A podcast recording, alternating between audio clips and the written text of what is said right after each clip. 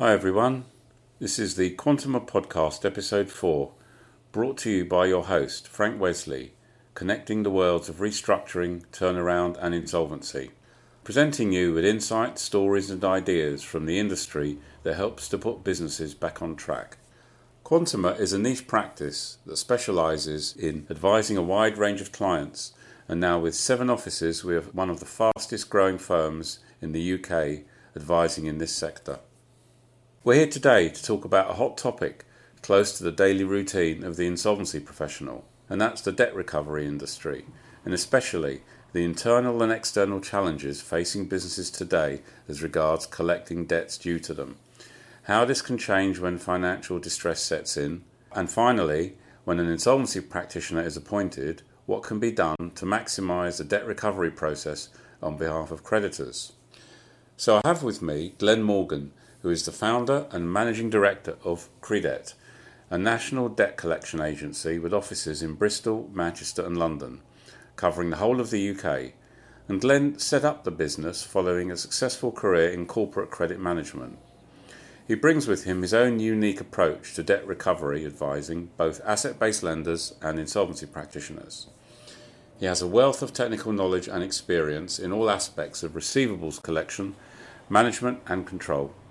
In fact, in 2014, Glenn was asked by his professional body, the Chartered Institute of Credit Management, to write the debt collection syllabus for students taking their industry exams. So, Glenn, tell us a bit more about your background and a couple of interesting things that you're working on at the moment. Okay, thank you, Frank. Um, we I set the business up in 2009. Prior to that, I had been in corporate credit management for about 17 years, usually at director level for the likes of RAC, Parcel Line, Amcor Flexibles, etc. etc. Um, during that time, I was usually brought in to resolve significant overdue debt issues and to get um, teams amalgamated and on the same systems and all working in the same direction. So in 2009, I originally set the business up as a consultancy, and we started doing similar things for the SME market. Um, as a direct result of that, we got in too late to a couple of businesses. Insolvency practitioners were appointed, and we ended up dealing with the collect outs for those insolvency practitioners. And it grew from there. By 2011, we decided to specialise just in the insolvency and invoice finance, finance industry, and we haven't looked back since. We're doing more and more work for the funders at the present time. I think in the last couple of years, the amount of funders that want us in earlier to have a look at businesses to see what the situation is and what can be done to repair the bad debt situation with them. And uh, yeah, we're finding that that's growing more and more. We've got some fairly strange cases on the go at the moment, including some that are retail businesses, which you think probably shouldn't ever have a debtor's ledger. Mm-hmm. But strangely, a couple of those have actually allowed people and other businesses to have credit. So recovering the money from those is, is proving to be somewhat challenging at the present time. Let's move on. So, part of this podcast is to discuss the issues affecting businesses insofar as collecting their outstanding receivables are concerned in the current economic climate. So, how do you see the high level backdrop at the moment for businesses in general and also your industry with regard to debt collection? The industry in general, I think businesses still have quite poor internal controls. Uh, the bigger businesses have got it. They understand the need to have a decent team in place, a decent credit policy, etc. But certainly in the SME space, I think it's still an afterthought, and it's usually an afterthought which only comes into place when they've suffered and their, their debt is in an overdue position and they need it recovered in we find that businesses just aren't focusing on that until they have to. They want the sales, they just don't want to have to think about how to collect it in. We also find that a lot of SMEs that have been set up by an expert in their field, uh, I give an example of a builder or a plumber, and he's decided he's a great builder or plumber and he wants a team around him to run a building or plumbing company. He's great at all of the um, work that needs to be carried out.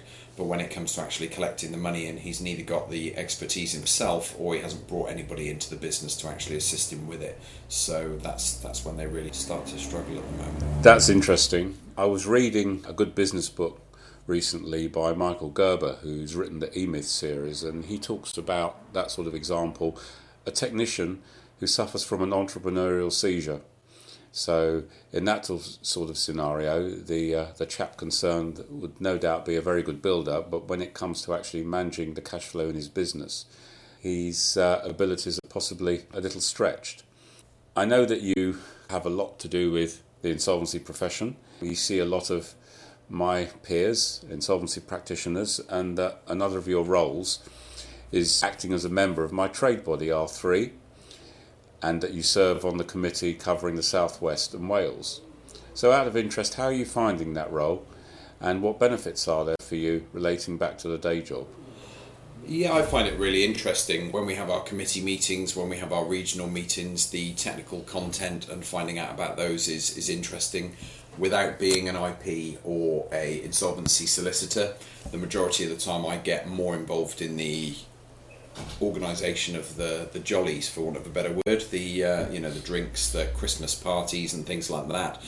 But do get some involvement in the technical content as well, and it relates very well back to uh, back to the job because we need to understand at all times what pressures the insolvency industry is under, the rules that they work to, and the controls that they must have in place, the compliance, the statutory regulations, in order to make sure that everything that we do dovetails in perfectly with their reporting standards and the timeframes to which they have to work, and with the end benefit uh, benefiting creditors to uh, to show that what we've done is is mirroring that and giving them what they need.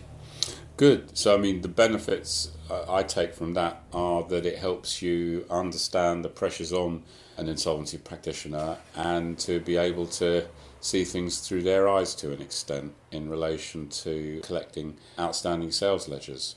And hopefully that means better working relationships between your industry and mine.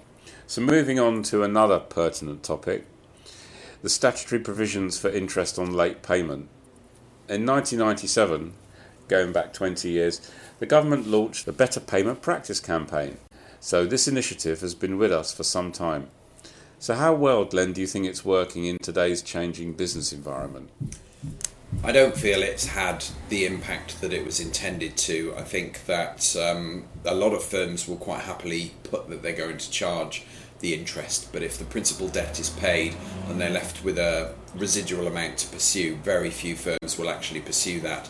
And I think over time, since 1997, the debtors have cottoned on to that, so they will get a letter telling them that they need to pay X amount. They will pay the principal debt, leave the statutory interest, and wait and see what happens. And the majority of firms, I think, would accept that their principal debt has been paid.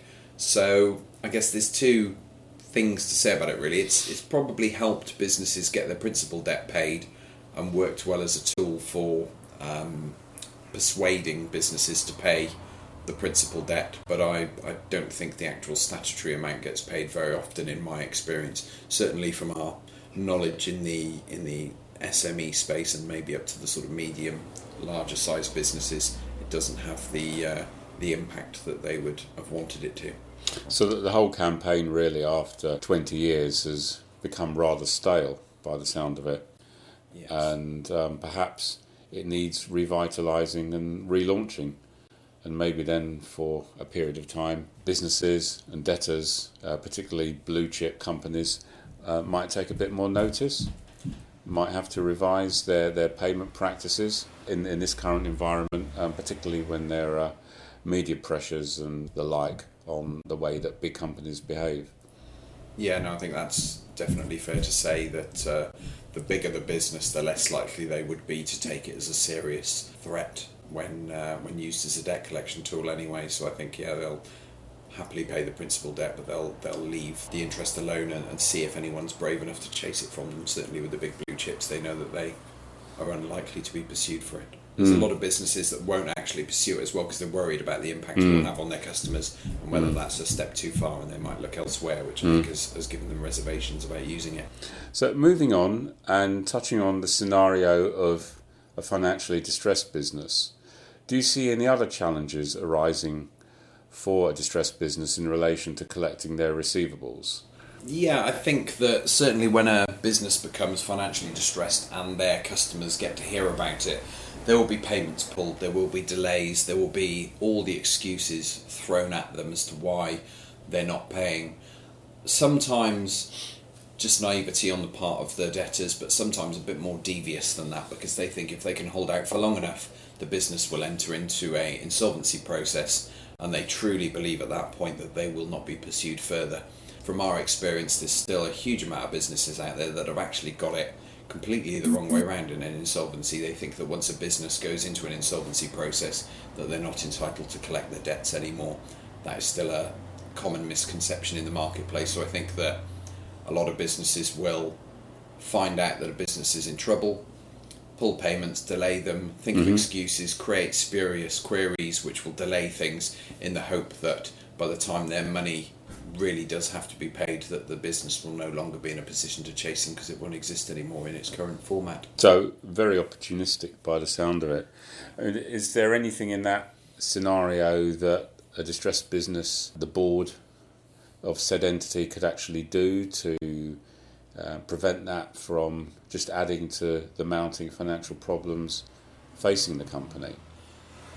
Yes, they need to have a defined credit policy and procedures in place. They need to send regular letters. They need to have staff that are dedicated to that process. I mean, they need to have all of this before they're distressed, but it becomes even more prevalent then because at that stage they'll get early warning signs of the businesses that are likely to give them some uh, some challenges with regards to collecting the money in. But definitely a defined credit policy and procedure, and it, it can be something really, really basic. Just what time certain letters, emails, phone calls are made, who's responsible for it, what the query management system is within the business, how quickly they backed queries back to their customers to make sure that they don't use those as an excuse. And if they do that, then it's a way of staving off being financially distressed in the first place, but certainly when they do become financially distressed for other reasons within the business, it's a way of maximising cash flow and trying to retrieve the situation from where they are. Mm-hmm. Uh, your profession and mine work closely, and I often wonder whether IPs are best suited to carry out their own debt collection procedures when appointed over an insolvent estate. What do you think an IP should bear in mind to achieve the best results for creditors? And what can they do, if anything, to enhance debtor realisations in an insolvency? No, that's a really, really great question. I, the, the key thing is preparation getting the paperwork, the the understanding what the true value of the debt is that's owed to that company, what the order to cash process looks at, like is it timesheet driven, POD driven, purchase order driven, making sure that all the backing paperwork's available, the contractual position, understanding the contras, it's just preparation. So you audit the ledger, you get yourself into a position where you understand what's truly outstanding, you've got all of the backing paperwork, because you just never know as it's about to go into an insolvency or it has, the business may lose access to their online accounting system, they may lose director engagement, they may lose staff who are being made redundant there can be a variety of reasons where if that preparation hasn't been done and you haven't got all of the things that you need in order collect that debt in, you may not get get it at the future. So I think the the longer that period of time is between the insolvency and obtaining the books and records and not really analysing it and making sure you've got all the right bits, then the, the, the, longer and more difficult the process is going to become. So, all to do with preparation and timing, and the most beneficial time to do all of that is definitely pre-appointment whilst you've still got engagement of the business and you're discussing options and, and what can maximise the uh, the recoveries moving forward. That all sounds um, very useful tip for an IP, and and you have uh, people within your workforce who can come in and help with that. Yes, yeah. I mean, we've we've got a, a, number of specialists, and and with the bigger cases, I want to be involved myself. Really enjoy those, but I've got a number of my team who will happily go in and do all of that um, pre-appointment work. I wouldn't ever say that insolvency firms themselves are by default bad at collecting in the debts. It all depends on how much focus they put on it themselves. So if they have got an in-house team that does all of the things that I said before, then it can be very useful but it's also understanding the psyche of people. The people who work for me are debt collectors, that's what they do. Quite often, insolvency staff members are qualified accountants and analytical individuals who have evolved through their career to become experienced in 99% of everything you need to do in an insolvency. We just work on the other 1%, which, uh, you know, we, we just focus quite heavily on that So yeah, I wouldn't say as a sort of carte blanche statement that IPs are necessarily bad at collecting it in. It just depends on how much focus and how much in-house expertise that they've got. And we know a number of firms that get it right, but we also know a number of firms who, who don't get it quite as right. Yeah. We were chatting earlier, Glenn, and you mentioned uh, a product that you recently brought to market to uh, assist insolvency practitioners in the collect out of outstanding sales ledgers. And uh, I thought it would be useful if you just briefly summarised that so that the audience can understand the uniqueness of this product in order to enhance their uh, results collecting out the sales ledgers for the benefit of lenders and creditors.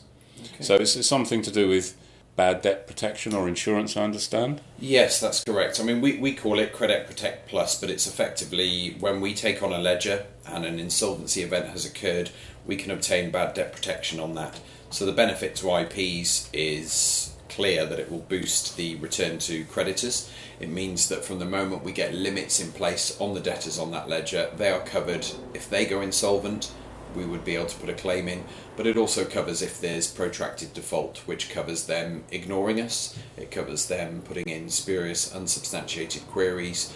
Um, there's a lot of things it, it does cover. So it means that there's more money coming into the pot, um, more chance that our clients will get their fees, and not have to write off any WIP, and also, which is key to everything we do, boost the return to creditors. The, whether they're unsecured or there's a charge holder or, or anything like that. So it just means that there's a lot more ways of getting the money in. And um, as I was saying earlier, quite often you get a number of, of customers in an insolvency who will just simply bury their head in the sand and hope that it all goes away. Well, they can't. There are ways that we can ensure that uh, that, that money comes in for the benefit of creditors. Uh, at all times. And, and and this product that you've been outlining is not available anywhere else in the market, I understand. No, at this stage we have exclusivity. Uh, we had just under two years of being uh, being audited and having our cases looked at, what our claims ratio would have been if we'd had cover in place, and, and basically having our uh, performance monitored in order to get this bad debt protection policy in place.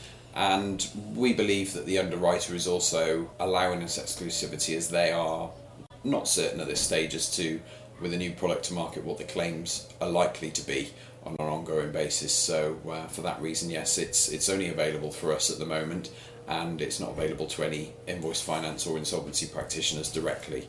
So it puts us in quite a strong position with being able to to help as many IPs and, and invoice finance companies as possible.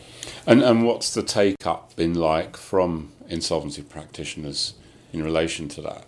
to be honest, it's not been as popular as we'd thought, but our launch has been coinciding uh, has coincided really with a, a, relatively quiet period in the insolvency industry. Um, but yeah, we've done a number of cases with it. There are certain firms that will use the want the bad debt protection in place every single time, and there are some who just select it on certain cases. Um, and that is that is growing all of the time. It's proved more popular uh, with the invoice finance companies as well recently because we launched six months earlier. So in 2015, at the end of 2015, it was launched for IPs. Um, March of last year, launched for the invoice finance companies, and I guess they see it as more security around the amount of money that they've got out the door, which is why they've they've found it um, found it quite popular. Yes, IP still like it, but I think as as it develops over the coming years, and the invoice finance companies are finding it hugely beneficial because they're less likely to actually lose their own money. Well, I've looked at that product. It looks um, very useful to me, and I'd urge the audience to take a look at it themselves. So, for anyone to find Credebt or you, um, what's the best way of doing that? What's the, uh, the, the website address that they can go and visit in order to find out a bit more about the company and the services that you offer? Okay, thank you. Yeah, it's just www.credebt.co.uk. So that's c r e d e b t.co.uk. I'm happy for anyone to email me if they've got anything they want to talk through at all, which is just Glenn with one n at credebt.co.uk. So that's great, Glenn. Um, good answer. And let's close off the podcast now. Thanks once again for coming to our offices on a very sunny day in Marlow and providing your valuable thoughts. And it was a pleasure speaking with you. So I'll sign off now until the next Quantuma podcast. I hope you enjoyed the show, and until next time, thanks for listening.